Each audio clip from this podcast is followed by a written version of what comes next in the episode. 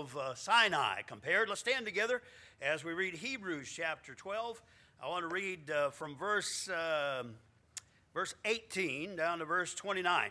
Hebrews chapter 12, verse 18 down to verse 29, and title the message, Shaken and Unshakable Things. Hebrews chapter 12, verse 18 to 29.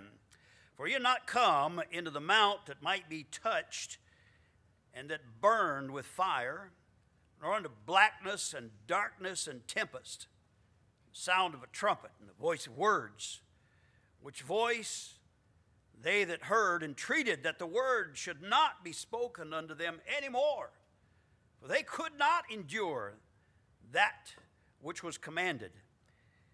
And if so much as a beast touch the mountain, it shall be stoned or thrust through with a dart. So terrible was the sight that Moses said, I exceedingly fear and quake. But ye are come unto Mount Zion, unto the city of the living God, the heavenly Jerusalem, and to an innumerable company of angels, to the general assembly and church of the firstborn which are written in heaven, and to God, the judge of all, and to the spirits of just men made perfect, and to Jesus, the mediator of a new covenant, and to the blood of sprinkling that speaketh better things than that of Abel See that you refuse not him that speaketh. For if they escape not who refuse him that spake on earth, much more shall not we escape if we turn away from him that speaketh from heaven, whose voice then shook the earth. But now he hath promised, saying, Yet once more I shake not the earth only, but also heaven. And this word, yet once more, signifieth the removing of those things that are shaken, as of things that are made that those things which cannot be shaken may remain. Wherefore, we, receiving a kingdom which cannot be moved, let, uh, let us have grace whereby we may serve God acceptably with reverence and godly fear. For our God is a consuming fire. And our Heavenly Father, we thank you for this uh, uh, contrast that we see here in the Bible between the law of Mount Sinai the place of darkness and tempest and fear and quaking, and the Mount Zion and the innumerable blessings that we come into when we come to Mount Zion. Pray, Father, that you'd help us to recognize the value of uh, these things to us as we, uh, as we work to bring others to our, our wonderful Savior. We ask your blessing on the reading of thy word. In Jesus' name we pray. Amen. Let's Sinai and, and uh, Mount Zion there very clear. The earthly mounts, the first one he mentions there when we uh, get into the reading there. We, he said, You are not come to the, to the mount that might be touched. He's talking about Sinai there and describes it there as a place of law, a place of judgment. He says it's untouchable. Even a beast that touched it was to be thrust through with a dart. It's an untouchable uh, place. It's a place where the holiness of God's law came down to man and it's a place that's burned blackness. There have been those that uh, believe they may have discovered the uh, Mount Sinai there in the Arabian desert, and they have located a mountain that's uh, the top third of it is entirely blackened. It's the only one around like it. They uh, have other evidence that seems to indicate it may have well been the place where uh, Moses received the law. Barren, dry place, a place that speaks more of death than of life it is, and it is certainly uh, significant that such a place would be chosen by God to uh, give the people the law. The law, the purpose of the law was not to save anyone, the purpose of the law was to demonstrate how far from God all of us really are. The purpose of the law was to fix that great gulf between the holiness of God and the unholiness of man. So here's Mount Sinai representing all of that, that uh, untouchable, burned and blackened and darkened uh, mountain with the tempest uh, round about. And the people said, uh, Don't say anymore, Moses. Don't preach anymore. Don't, don't give us any more of the law because we can't endure it. We can't bear it. We can't take it. We can't stand it. It's terrible to us. It's terrifying to us. And indeed, uh, for anyone in his right mind that stands before the law of God and makes that his hope of, uh, of uh, forgiveness, is he's in a, a, great deal of trouble. And so it was with these. They, they said, uh, This is a terrible, terrible thing. And here's the, the holy man of God, Moses, who of all the, uh, the throngs and the multitudes of Israel was likely the one who walked closest with God and who was the most careful about his uh, thoughts and his actions and his deeds. The Bible tells us that he was meek above all men. No man has ever surpassed Moses in meekness, the quali- one of the qualities and characteristics that God desires in men. A man of great humility, a man of uh, great uh, wisdom of God. And yet, even Moses himself said of the sight, I exceedingly fear and quake. So Moses found no comfort in the law. Moses took no confidence in his ability to keep the law. He just said, It's a mount and a place and a condition into which I find myself exceedingly fearful and quaking. Thank God we're not come to that mount. Thank God we're not uh, preaching a gospel that requires us to be saved by the efforts of keeping of the commandments of God and the laws of God and the regulations and the rules and the stipulations and all of the uh, various interpretations of the law. Thank God we're not come to that mount. And I thank God that there's something else about the law of God that He uh, gave us in the New Testament. He tells us that if we'll learn to focus our uh, uh attention on God, and that we'll give our love to Him, that if we will honor Him with our life and, and devote ourselves to Him, and then if we will love our neighbors ourselves, He said, You're gonna, you don't even have to memorize the law, you'll have automatically be keeping all the law of God uh, there if you do that. And so thank God for that, but uh, I thank the Lord that we are not. Uh, in a position where that we are required of God in order to have hope of heaven uh, to, con- to continue in every point of the law. The Bible tells us very plainly that if we uh, could keep all the law and yet offend in one point, we're guilty of all. So, so it's already too late for you. You know, you're already standing under condemnation without Christ. And so thank the Lord for the deliverance from Mount Sinai. And he brings us over. All, all the purpose of Sinai was was to point us uh, away from the idea that we could do anything to save and help ourselves. And so he points us to another mount. He says, You need to go to that one. Mount Zion. And so uh, now you go to Jerusalem when you get the opportunity to go there. They're going to point out to you the area of Jerusalem that's known as Zion. There's one of the mounts, one of the, we call them hills. One of the hills there in the area of Jerusalem that they uh, say is the, is the original, is the Mount Zion. And so uh, the one that uh, is there in Jerusalem is just a representation of the one we see here because we read that it was described as a heavenly Jerusalem. Uh, it uh, was heavenly and not earthly. So he takes the earthly Sinai and all of the uh, encumbrances of that, and then he says, I want to walk you away from that one and over to another one, over to Mount Zion. And here is where the Christian has come. Here is where we find all the, the good things that uh, we can rejoice in. There isn't anything for us to rejoice in over there on Sinai. Even today, as we uh, come to that dry and barren and desert place and look to the top of that a treeless mount and see the black and burned remnants of uh, uh, the visitation of God upon that place. Even today, we couldn't say this is, this is a wonderful spot for a picnic. uh, this is a great spot to raise a family, you know. No, you, you, you get online and look at some pictures of uh, what they believe to be Sinai now, and you're going to say, no, it's not some place I'd choose as a, a, a, a, likely place for me to move my family and retire to. You know, it's not, not that. And, and it's not to represent that in, in our minds, uh, in, our, in our thoughts. The, the uh, condemnation of our sins is what's represented there. And the Bible tells us in Galatians that the law was not intended for us to find our way through the law to God. The law was intended as a schoolmaster to take our hand and to bring us to Christ. And so the uh, law's purpose is simply to guide us away from the hopelessness of our condemnation and to bring us to the Lord Jesus Christ to bring us to Mount Zion, to bring us to Calvary, uh, by which means we would come to the, uh, that uh, heavenly mount. And so thank God for that. Here we see in verse 22 and uh, down through verse 24 what we are come to this Mount Zion, under this city of the living God, the heavenly Jerusalem. And you see, we see we come to an innumerable company of angels. We've been looking at angels all through the Bible as we've read our Bible. We see them show up from the first part of Genesis right on through the scriptures. We see uh, the, uh, the work of angels, the ministry of angels.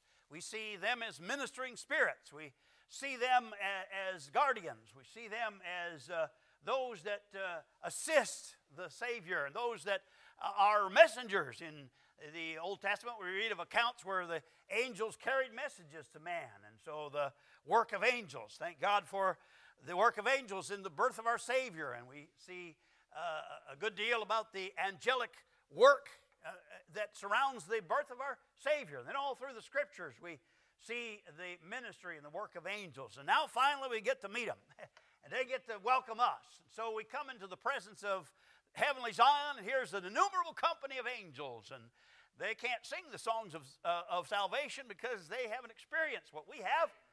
But uh, they can uh, rejoice and sing praise to God and honor Him, and we're going to get to see them honor God. We're going to get to see the example of the uh, angelic host honoring God, and what a sight that'll be.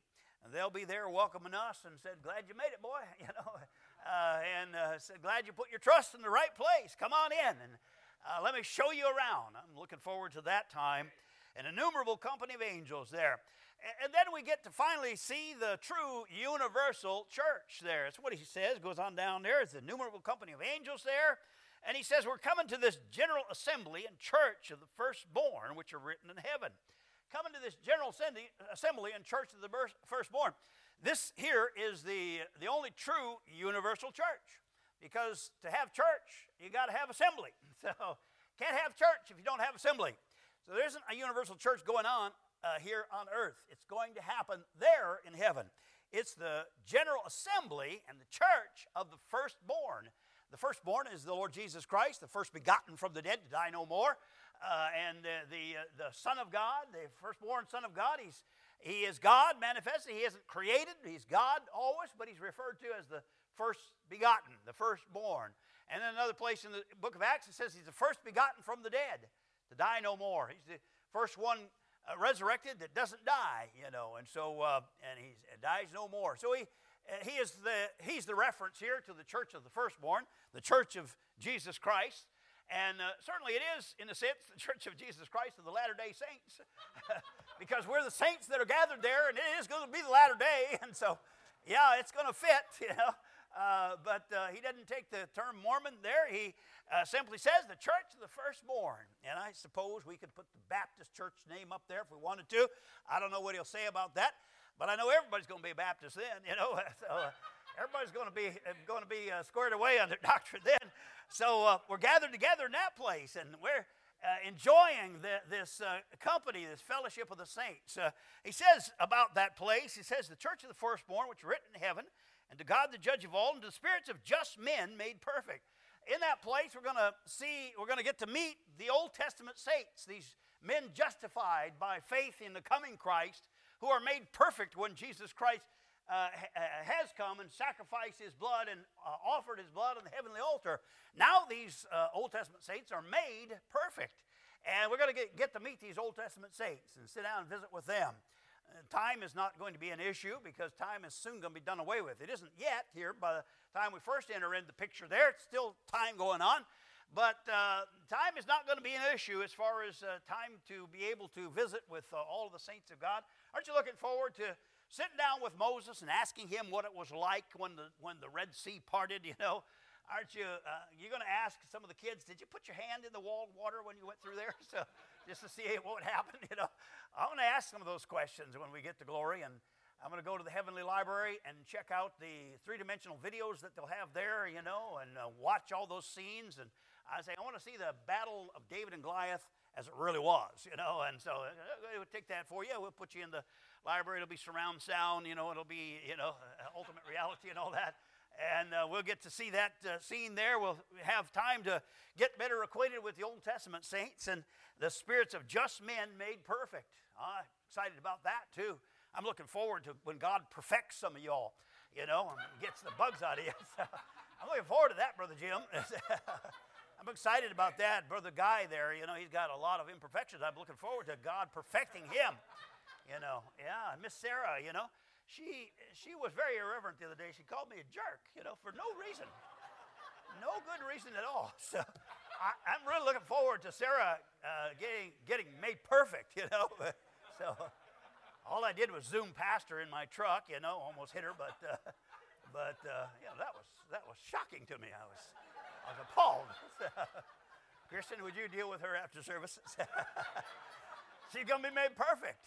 And she's going to be glad I'm made perfect too and not so mean and so uh, dangerous in my driving. So, yes, we're going to be made perfect. That'll be a great, a great thing to be part of in that day. We're, we got a lot to look forward to, a lot to rejoice in there when we come to that Mount Zion. We're going to see those saints and we're going to see them all made perfect along with us. And, and here we come into the very presence of our Lord. He says uh, on down there as he goes, he said, In heaven, to God, the judge of all, and to the spirits of just men made perfect, and to Jesus, the mediator of the new covenant. We finally get to uh, actually uh, come in person and touch the hands that are scarred with the scars that our sins have put there.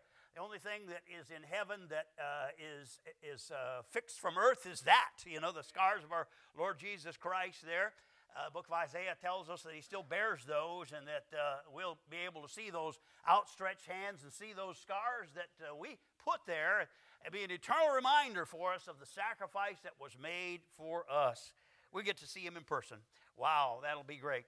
I mean, we're, uh, we're here, he's here present with us. The Bible promises us that when we're gathered together in his house among his people with his word open, that he's present with us. And I thank God for that presence, that the Spirit of God uh, is with us, that the Lord Jesus Christ is with us. But I uh, still look forward to the time where I can see him face to face, you know, and that we can uh, feel the presence of uh, his person, not only spiritually, but uh, actually physically.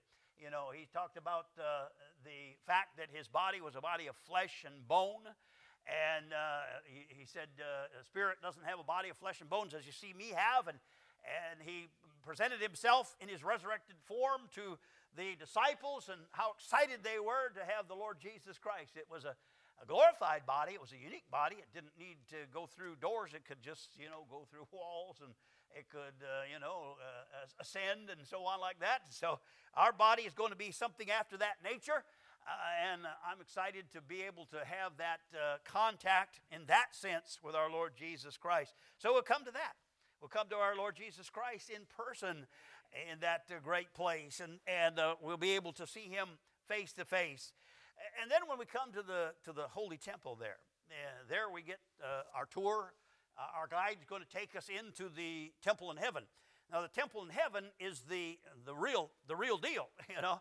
The one on earth was just copied from that one as a, you know, as a model of it.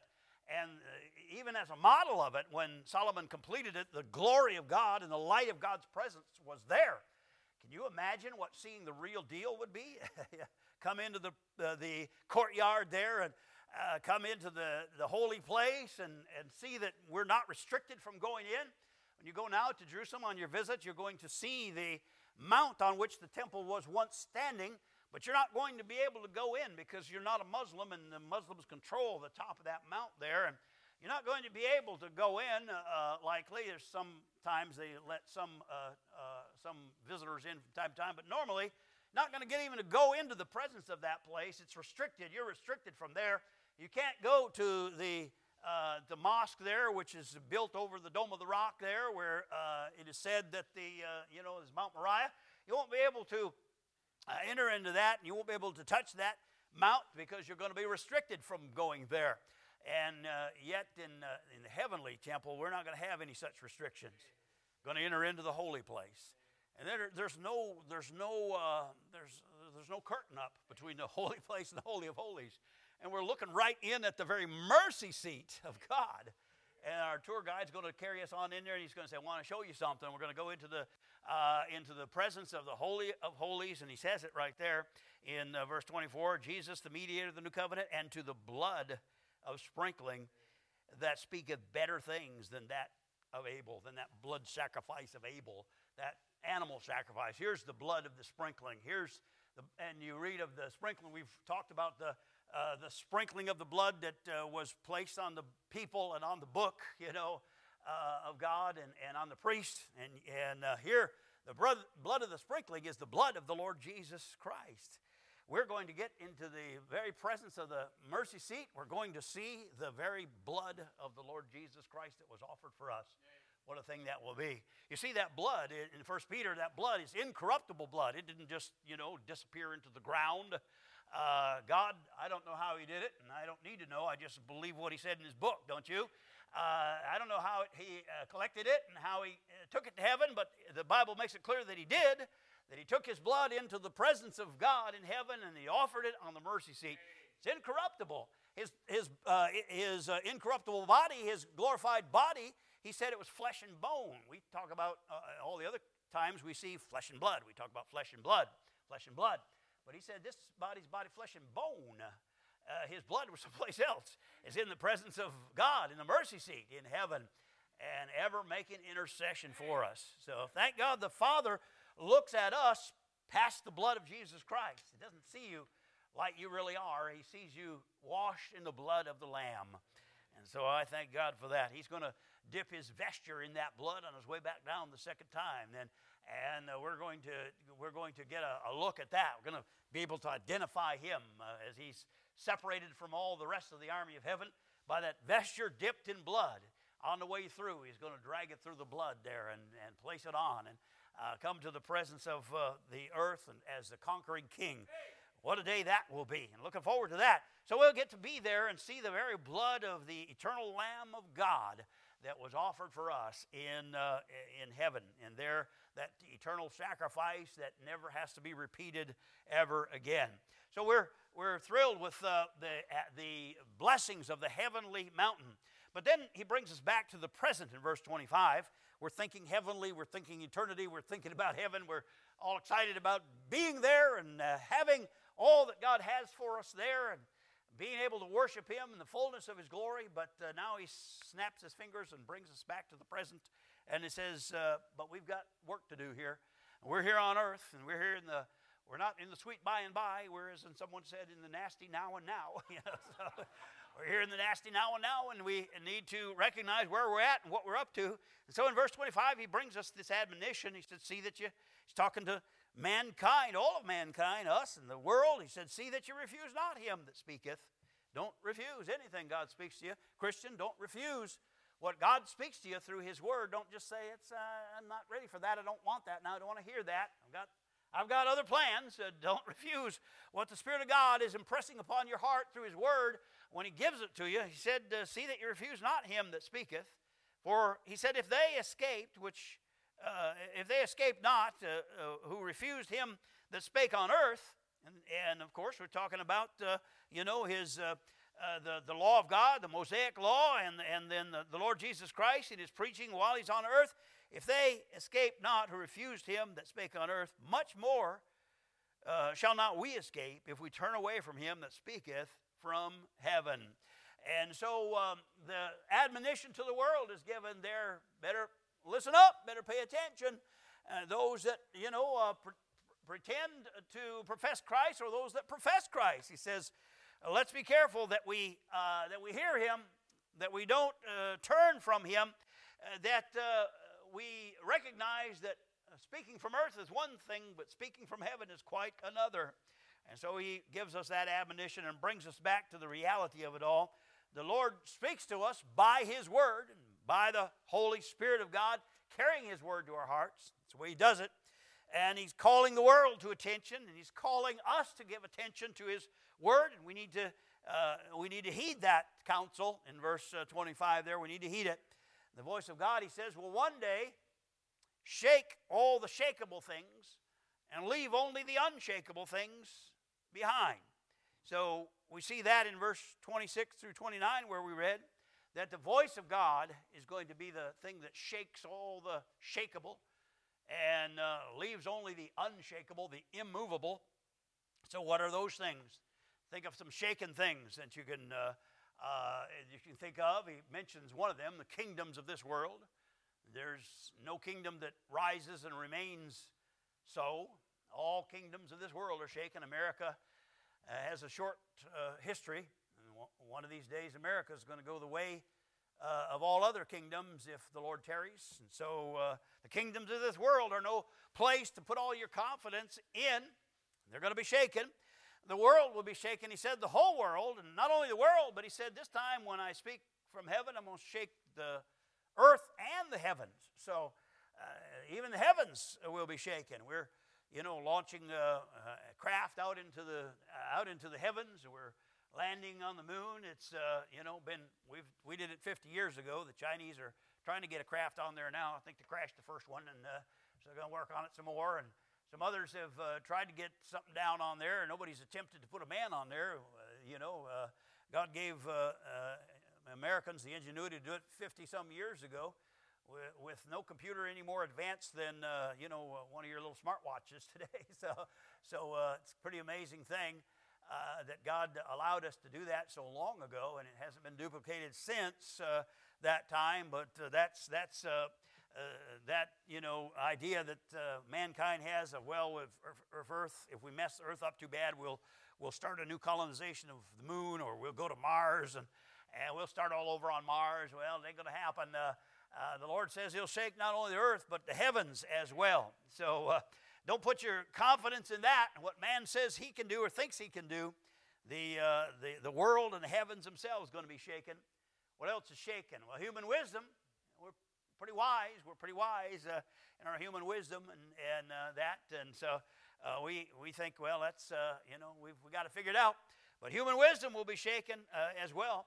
It was over 30 years ago that a physicist that taught at Oregon State University said that he was dismayed at the fact that the scientific community was dogmatic about evolution and spoke of it as though it were fact. He said this over 30 years ago, and when he said it, of course, it was heresy in the scientific community, and he was ostracized by the scientific community, but uh, he continued on. Uh, there, and, and I think he's still living today. He's an elderly man. I believe he's still alive today.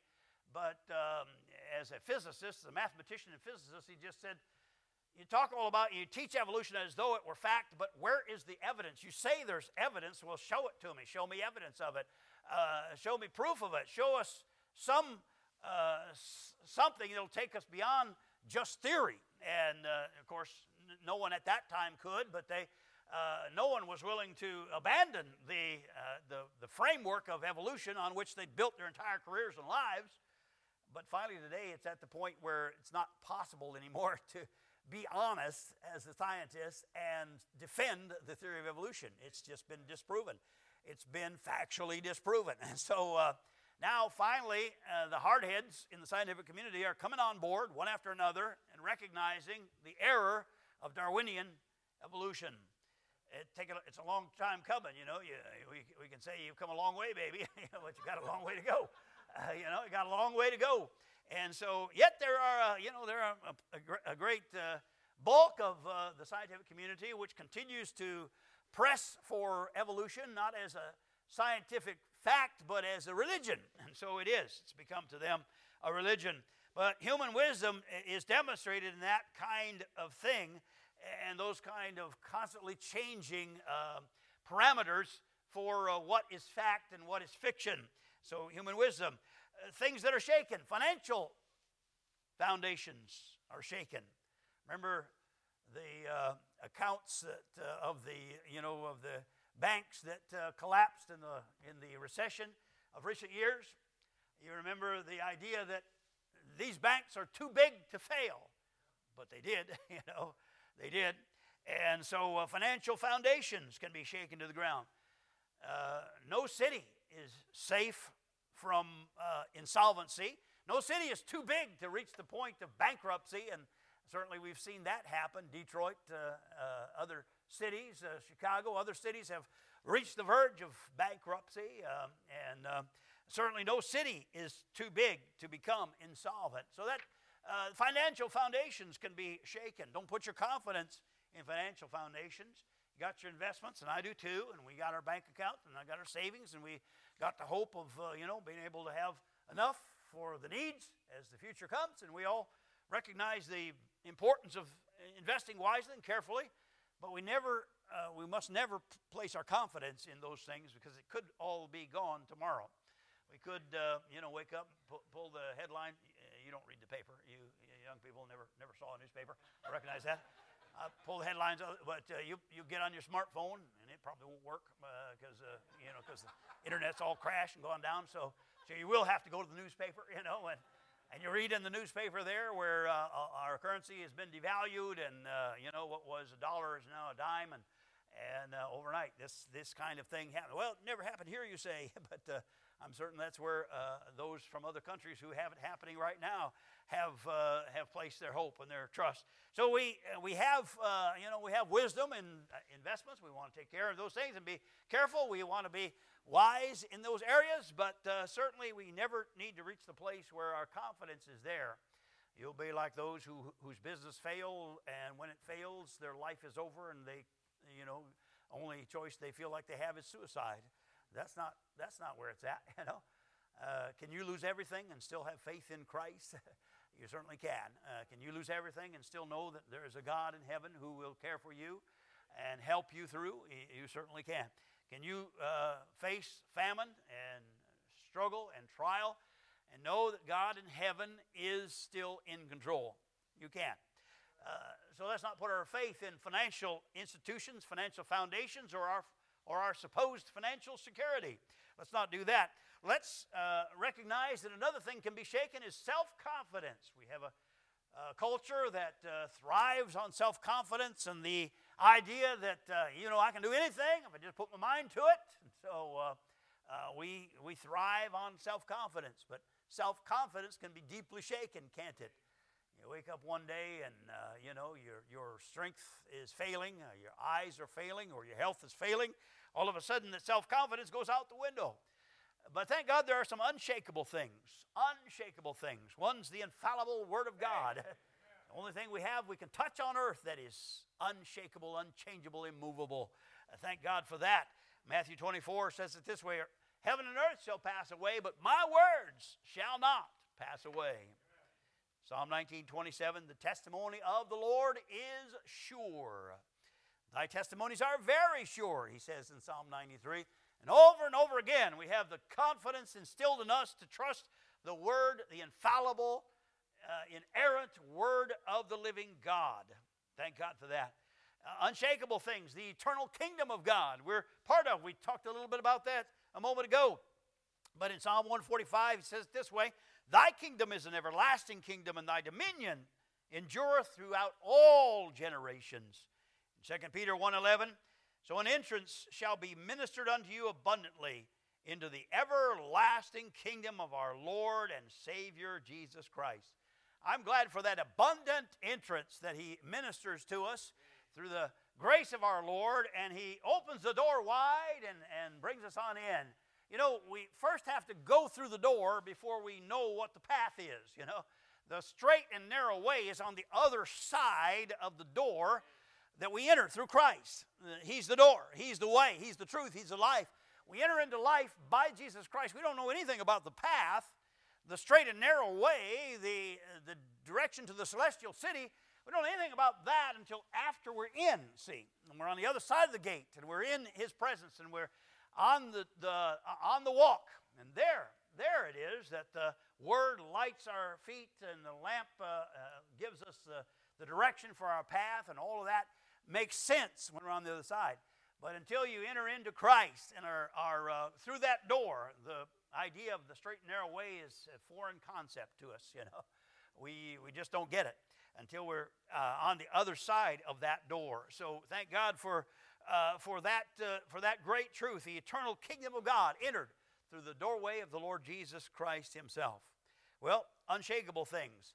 There's a financial system that is unshakable, not the world's, but the Lord's. The Lord's financial system is unshakable. We see He mentions these eternal investments. He said in Matthew 6, Lay not up for yourselves treasures upon earth where moth and, uh, moth and rust doth corrupt, and where thieves break through and steal. Uh, uh, Carrie was telling me this just this evening about uh, they, they were out and uh, doing the cookie ministry. They visit and they take cookies to the first time visitors and stuff and invite them back to church and whatnot and answer any questions they might have. And, and there was nobody at the door. Hershey, Hershey was there. They had the cookies, you know, and, and uh, nobody was at the door. Hershey waited a little while and he, he, just said, Mom, I guess we could go in and take what we want, can't we? So, uh, so uh, Hershey's philosophy was a little mixed up about, you know, visitation if, you, if they're not at home, go in and take what you want. You know, so so um, be careful if uh, if Hershey comes visiting you. Be, be be sure you're home when when her if uh, Hershey comes and visits you. Uh, Candace knows a little bit about that. He's come, uh, you know, and made her way into her house, looked around for things that were good to eat and such. So we, we've had to talk to Hershey a little bit. He's not quite understanding yet on the concept. So uh, he, his hope was they, if they weren't home, he could eat the cookies that were intended for them. But but that didn't work out for him either. So uh, so we we uh, you know we we're, we're not looking uh, you know we're not looking at it that way. God's financial system uh, says uh, uh, you're going to put something in place where thieves like Hershey can't break through and steal. You know, you're going to put something in place where you'll lay up treasures in heaven, uh, where moth doesn't corrupt and rust doesn't destroy it. Where your treasure is, he said, there will your heart be also. And so there's God's financial system, and he tells us about how that thing um, pays dividends. He says the least, the least is thirty-fold, and then sixty-fold, and then hundred-fold. That's a mighty good interest rate for any investment that you place in God's financial system. And the great thing about it is there's never a downturn in God's stock market, you know. There's never a bad week. there's never a surprise in God's stock market. Just the line just always goes up, up, up, up, up. So any investment that you made is still bearing dividends. And any investment you make will continually bear dividends until you reach the other side and, and uh, get into heaven's treasury and see your bank account, see the notes that were made there. It's a great, it's a great financial system. It's unshakable. Well, years ago, when we were building the church, we hired an engineer by the name of Bruce Manning. And I got uh, to be close to Bruce, and we got to be good friends. And, and um, we uh, talked about the things of the Lord. And, and um, his wife is Filipino, all, all uh, his family extended family, Filipino family. They're the engineers that work with him there. So we always had a good time uh, talking with them there when we'd go in about uh, issues concerning engineering. And we came to the need for all of these earthquake braces, you know, and I was uh, talking to Bruce about that, and, and he's saying, yeah, you know, and I said, these are so expensive, these things, these measures that we have to do, and these beams across here are, are uh, they go up into the ceiling, the, the ones there, they're iron beams, and they run up into the ceiling uh, deeper than you see them there, and and uh, they're all uh, secured with bracing and everything, and all kinds of earthquake braces. You you know, as, far as this building is goes, as far as earthquakes, you're probably safe in this building as any other one in, in Southern Cal. But I asked him about that, and he said, you know, they have all these uh, requirements for earthquake bracing and everything. But he said, uh, he said, Pastor, he called me reverend. He calls me reverend. He says, Reverend. He says, Reverend. And I tried to correct him on that, but he still calls me reverend. so I told him the Lord's the only one that's reverend, you know. So, uh, uh, but he says, Reverend, you know, um, with all these, um, with all these braces and all these regulations and all these rules, uh, he said, uh, the, the, um, I was, he said, I was involved with the inspections for the Northridge earthquake. Remember that in 1994? Some of you weren't born yet, but uh, North, Northridge earthquake 1994 was 6.7 magnitude and it had two right after it, one 11 seconds later and one less than 24 hours later, two 6.0 aftershocks. And it was just a tremendous earthquake. We, we that were living even out here felt it uh, pretty strongly uh, there, but it was epicenter was, uh, was Northridge. There were 57 people that died in that, and there were 8,700 people that were injured in it. Uh, and that at that era, they estimated about $30 billion in property damage, and uh, by today's standard, that would be 50 or so billion uh, in property damage, and they said uh, some of that would be, you know, never, some would never recover from that. Um, he said, uh, Bruce said this to me. He said the the uh, the buildings that we inspected, we saw consistent failure in the earthquake bracing, and uh, I said, "Wow, really?" And uh, so it doesn't doesn't do what it's supposed to do. Huh? He said he said this. He said there are forces that we cannot engineer against. so uh, he understood that, you know, and, and uh, things shaken, yeah, no matter how well we do, uh, things that are shaken, God's going to shake them. So we need to place no confidence in these things that could be uh, shaken and put all our investment in the unshakable things. So let's uh, do that. Let's stand together, give an invitation. If you need to respond tonight uh, to the, at the altar, I want to encourage you to do that.